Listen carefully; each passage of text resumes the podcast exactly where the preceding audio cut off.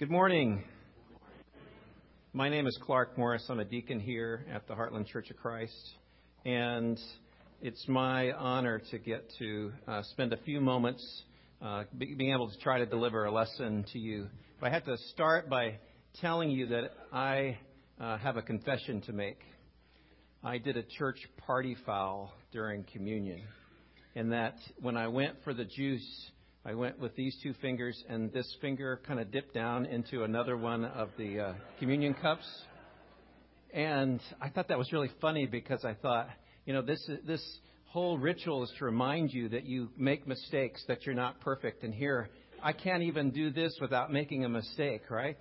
And so, but I did sort of correct myself, and then I switched the one I was going to, and I went to the one my finger went into. So, none of the rest of you in my section had to drink that so you're fine. But you're covered by the blood of Jesus anyway. So those germs, you know, don't don't worry about them. I uh, have had the privilege uh, to be able to work with a group of people here at Heartland in the Heartland Search Committee as we have been searching for a new full-time preaching minister. And I have to, uh, I want to tell you that um, we have a great group of people that are dedicating lots and lots of hours towards this process. And I want to just update you on this process since I'm up here. And, uh, you know, as you know, uh, the 1st of July, uh, we put a notice out to the world that we were looking for a minister, and the profile uh, of who we're looking for and uh, who we think we are as a church is back there, and of course, open for you to read. We have um, had a number of candidates that have applied from uh, not just across the country but around the world uh, because it's uh, we do have notices out uh, on the uh, World Wide Web, and we have uh, been culling through those candidates and. We've been narrowing down to people that we want to talk to. And We've actually talked to, um, we did initial sort of phone screening interviews with about four people, and we are doing a series of video interviews with uh, three of those uh, people. We did two of them last week, and we anticipate doing another one this week. That's not to say that these won't be all of the candidates that we look at in that intimate of way, but we um, but of the candidates we've received so far, uh, we have about that many people that we feel, uh, at least to this point, uh, are, are qualified to be at this level of the search.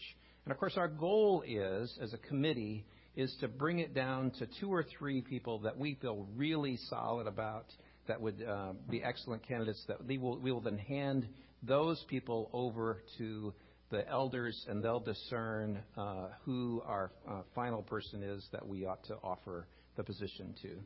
So, at any point, if you have any questions, please come up to me or any member of the search committee, and we'll be happy to share um, how the process is going we do uh, try to keep the candidates confidential because a number of them, as you might imagine, uh, have other preaching jobs and don't want to uh, be officially known to their congregation as a candidate. As we've been working through this process, I've been thinking about the idea of being a seeker, of being a seeker. You know, sometimes being a seeker is a very helpful thing it can lead to good results. And, uh, you know, I don't know, my wife and I, uh, Stephanie and I, we watch the show Survivor, which is one of those reality shows that's had a pretty enduring uh, run on television. And so if you watch Survivor, you know that uh, the process is eliminating uh, all the people till they get down to one person who's the winner, who wins the million dollars. And there is a thing they call the immunity idol. And an immunity idol, if you have that, that means that for when you become to an immunity vote, you are saved. And so that idol is always hidden somewhere in the, their surroundings. Generally, uh, they're in tropical, sort of uh, beach-like locations and jungles. And so uh, it's always hidden somewhere. And if there's always a couple of people who are really good at finding that idol. And it's interesting to me to watch people kind of sit back and then watch other people who are intent on being a seeker go out and find that idol because it gives them an advantage in the game. But other people sort of sit back and think, well, I'm just going to watch uh, and and well, I'll just see if this if someone else finds it. they're a little bit afraid to be a seeker. As a child, I was known as a person that could find things. I'm not really sure why that was, but in our house growing up, uh, there were four of us kids, and my mom and dad, if someone uh, was frustrated and couldn't find something, they would say, Well, ask Clark about it. He can find it. And for whatever reason, I almost always could come up with what someone was had lost and that they were seeking. And generally, I think a couple of th- reasons uh, contributed to my ability to be a good seeker. One was I have a pretty good memory for things.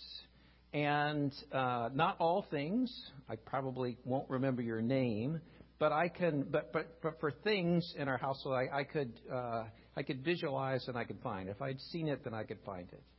And also, I was determined.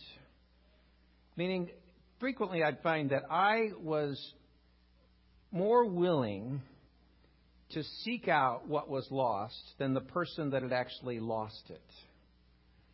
Now, I don't know why that is, but I just wouldn't stop until I found it. So I was a pretty good seeker. I think probably there are probably people here in the audience that are good seekers. And we would call you probably today good Googlers, right? Because now, when we are seeking something, what do we do? There's always someone among us that says, okay, I'll Google it. I'll find it. And so maybe there are probably people here that are, would say, yeah, I'm a good Googler. I can find it. There's an answer out there, and I'm going to find that answer. I'm going to seek it out. I'm going to Google it out. And I, I tend to be that person in conversation because I think, you know, if the answer's out there, I want to know it. I want to find it. And we have an amazing ability today to be able to seek to find information. You know, we've seen some remarkable examples in our congregation in the last few weeks of people who are seekers. Uh, we saw a couple of weeks ago uh, Lisa Elmer be baptized after spending her life seeking out salvation through God and really wrestling with uh, the ability to find God in her life and then finding God and grabbing hold of Him and, and recognizing Jesus as, as her Savior and being baptized in these waters. A person that never gave up seeking. That inspires me. You know, uh, Dee Witt was also an incredible seeker. She loved to be able to find people that she could show appreciation to and love to. She would she was an incredible ability to find a person that needed a sucker, to find a person that needed a hug.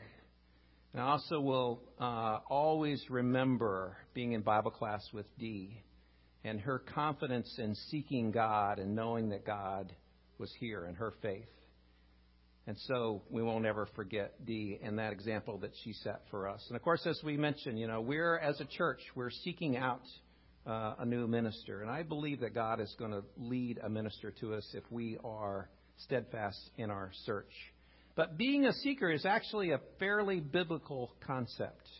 In fact, the Bible talks all the time about seeking, that we should be seekers. First Chronicles 16 and verse 11 says, Look to the Lord and his strength. Seek his face always. And a little bit, I'm going to talk a little bit about uh, seeking the face of God, the face of God. And so I want you to remember that scripture. And Deuteronomy 4 and verse 29 says, But if from there you seek the Lord your God, you will find him. If you seek him with all of your heart and with all of your soul. If you seek the Lord your God, you will find him.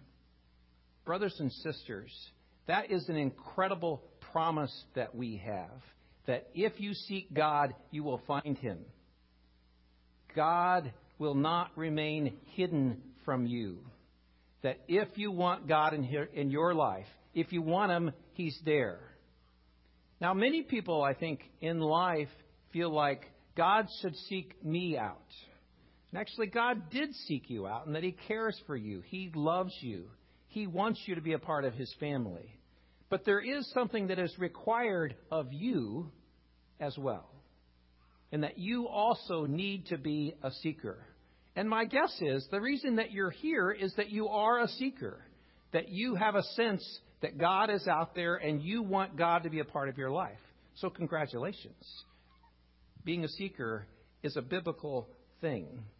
Psalm 27 and verse 4 says, One thing I ask from this from the Lord, this only do I seek, that I may dwell in the house of the Lord all of the days of my life, to gaze on the beauty of the Lord and to seek him in his temple. It's a beautiful verse that not only is seeking God uh, something that we should do, but it should be the focus of our life. That that should be the focus, that our search for God, that our seeking of God should be our focus. You know, as we read through the Old Testament, we see all these stories about people who were seeking God and God's people. In fact, the Old Testament is the story of God's people and their search for Him. But we see them run into all kinds of trouble. So there was this king called Rehoboam, and I, I just wonder what his buddies called him, right? They, did they call him Boam or did they call him Reho? So one of those things I'm sure they called him. But Rehoboam was this king of Israel, and he actually uh, was not a great seeker of God. In fact, he sort of took God for granted, and he started seeking out other gods.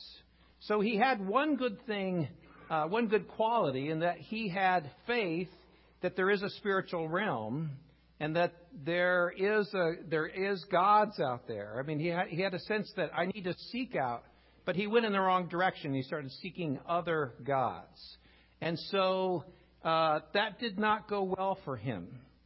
And it did not make God happy because Rehoboam is supposed to be the king of his people.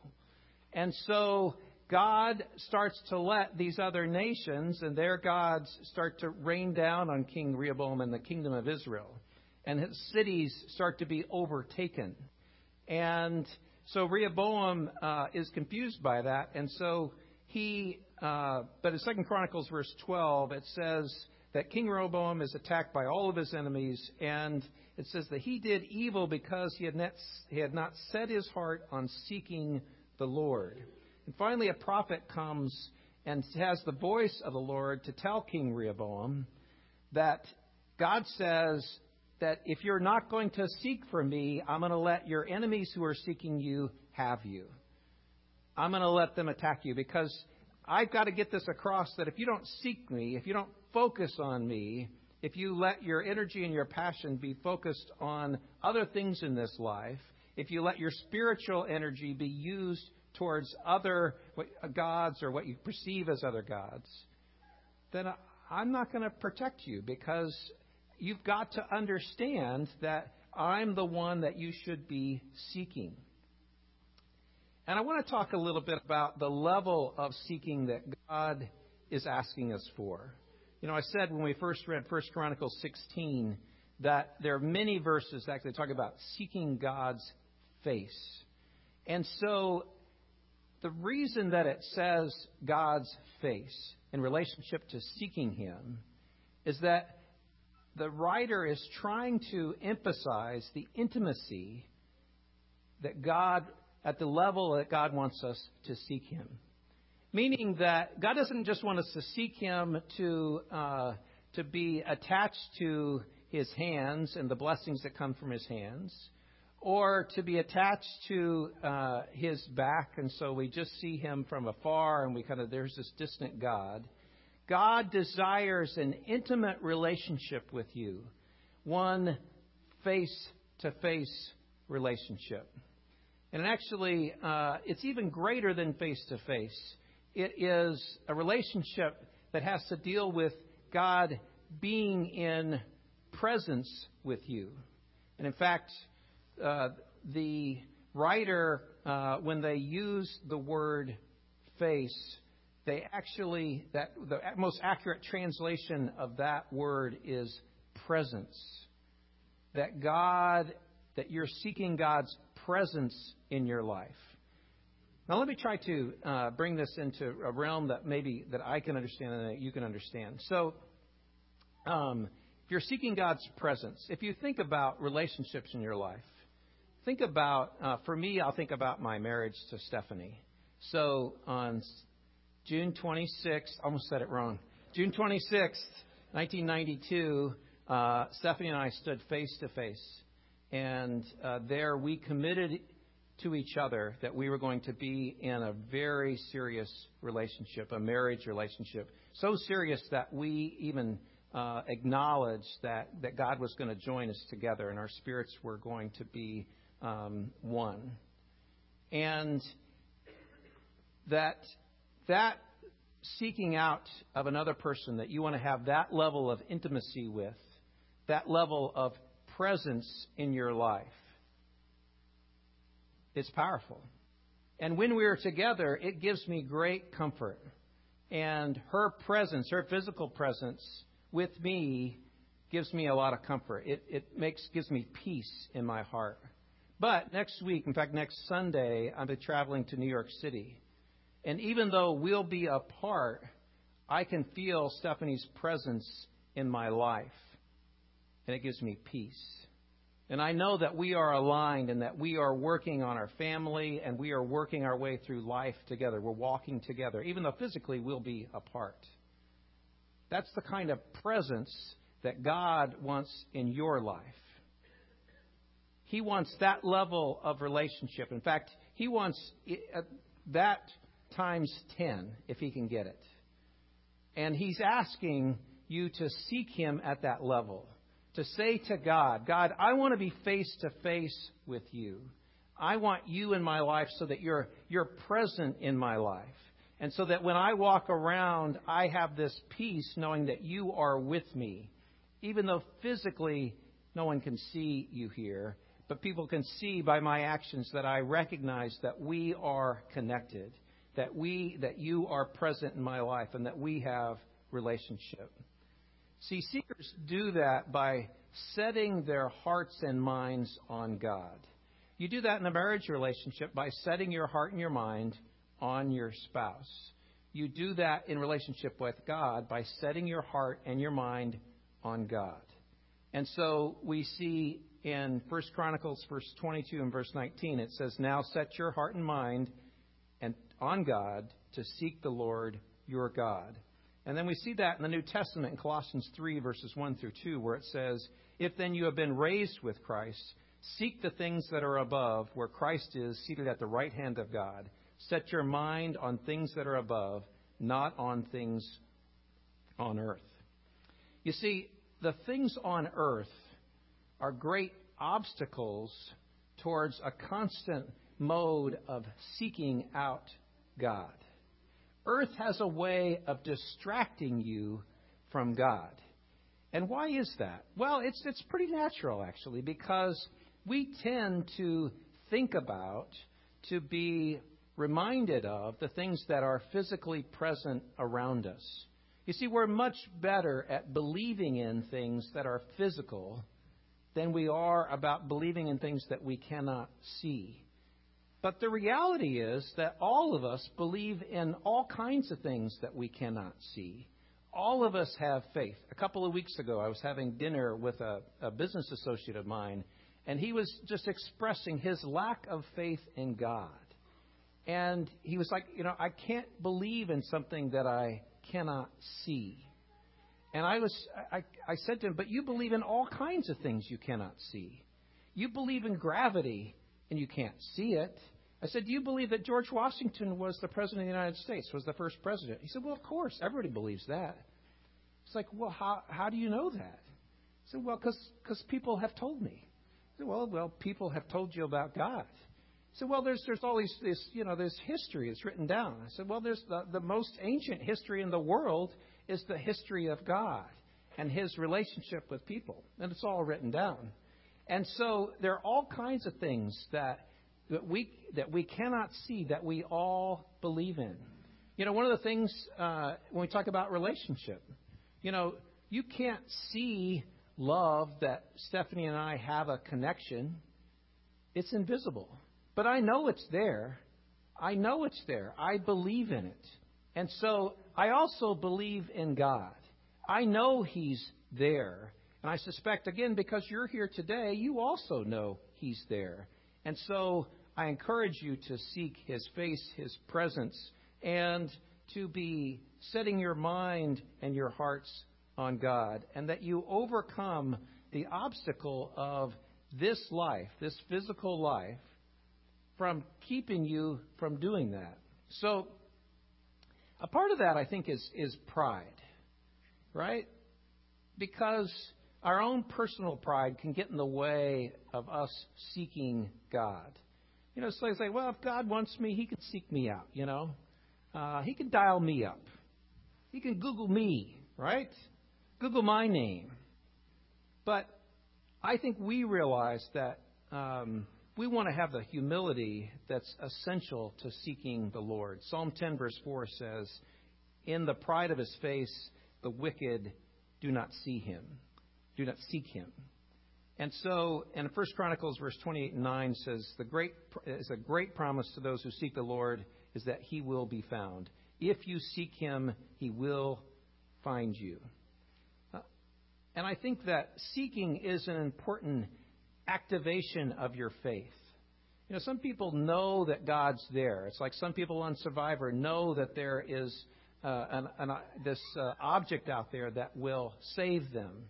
And a lot of people in life know that God's there, but they don't activate that. They don't make that active. And I'm encouraging you to have an active faith, one that is acknowledged as a seeker of God, that you are seeking Him, and that, that you become a person that has a faith that is uh, so strong that God is in your heart and your mind always. And so, as we walk around here on this earth, these physical things don't disrupt us from being seekers. You know, in Hebrews uh, chapter 11, it talks about faith.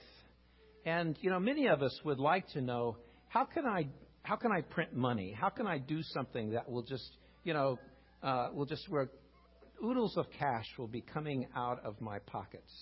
And um, Hebrews chapter 11 has the answer to that. Hebrews chapter 11 says that if you have a strong faith, that it's more valuable than gold, the finest gold. A strong faith is more valuable than the finest gold. Dee Witt believed that. And I want you to believe that because without faith, it's impossible to please God. That's what the Hebrew writer told us. And anyone who comes to him must believe that he exists and that he rewards those who earnestly seek him. What does earnest seeking mean? It means that in your private of private moments, you didn't seek out God just to make other people happy, to make your parents happy, to make uh, your spouse happy, to make your family happy. That in your private moments, that you say to God, God, I'm seeking you. I want to be a part of you. I want to be a part of your kingdom. I want, want to know you intimately. I want your thoughts to be my thoughts. I want your ways to be my ways. I want to be I want my steps to be your steps. I want you to use my life, whatever life I have left here on earth, to be activated by you, God. Use my life, God, for you in your kingdom so that you will be glorified. Seekers are acting on their faith. They can see the unseen. Why is it special to be able to see the unseen? 1 Peter 1, verse 8 says, Though you have not seen him, you love him. Even though you do not see him now, you believe in him and are filled with inexpressible and glorious joy. For you are receiving the end result of your faith, the salvation of your souls. Wow, there's a lot there. Inexpressible and glorious joy. So I can't express this level of joy to you, but this is the level of joy available to you if you will seek God. Inexpressible joy. And that kind of joy leads to, or that kind of faith leads to the salvation of your soul. That God will forever hold you in his hand. And whether you have life on earth or you have death, you are with him. And you are saved by him. And you will always be a part of God and his family. You'll be with him. Luke 11, chapters 9 and 10, gives us this universal truth about God. If you seek him, you will find him. If you seek him, you will find him. That is a phenomenally important universal truth about God. That if you seek Him, regardless of what else happens to you on this earth, regardless of what disease you have, regardless of what illness you have, regardless of your ability, regardless of whether you live here in Kansas City or anywhere else on the earth, if you seek Him, you will find Him. If you seek Him, you will find Him. He is only hidden from those who don't want to find Him. Let me say that again. God is only hidden from those who don't want to find him. There's no one here in this auditorium today that cannot find God. Isn't that an amazing, powerful, joyful truth about our God? That He wants you, that He is not hiding from you, that if you seek Him, you will find Him. If you seek His face, you will find Him. I believe that these scriptures and these examples give us a model that says that there needs to be a certain intensity to our seeking, a certain drive, a certain energy, a certain persistence. Jesus himself said, So I say to you, ask and it shall be given, seek and ye shall find, knock and the door shall be open to you.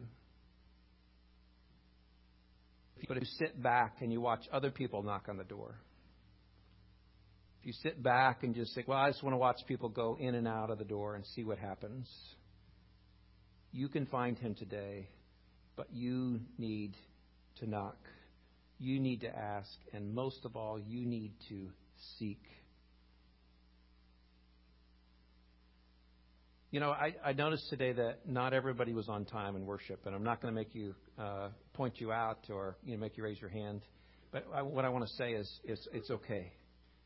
It's okay because uh, I think you know, several of you probably have young kids, and I know that on uh, on days when you got an extra hour and you should be early, you know, when we were raising our kids and they were young, we were still late. But I want to say it's okay. It's okay because the most important thing is that you're seeking. Sometimes life gets in the way. There's physical things that get in the way of, of your search. But you are seeking, and that's the most important thing. And if you're not quite on time, don't worry about it just make sure that your kids know, that your spouse knows that you're seeking. We're coming because we're seeking. We're seeking God. We are gathered together, and we're, uh, we rarely start a meal on time at our house. But let me tell you, those meals are going to be good, and we're going to enjoy them. And we're going we're going to pause, and we're going to say, we're going to celebrate this meal in our family because we're seeking God. We're on a path with God and we want to see God face to face. And we are going to eat this meal and live this life and walk in this world seeking God and being seekers of Him. And I invite you this morning, brothers and sisters, to be a seeker of God, to renew your intensity to be one of His, to walk with Him to be with Him face to face. And if you feel like you've been seeking Him and you're ready to, uh, you're you're ready to put Him on, uh, Christ on in baptism, you have this op- opportunity today. And if you're ready to intensify that search in any way, or you want the strength of prayer with your search, you can come as we stand and sing today.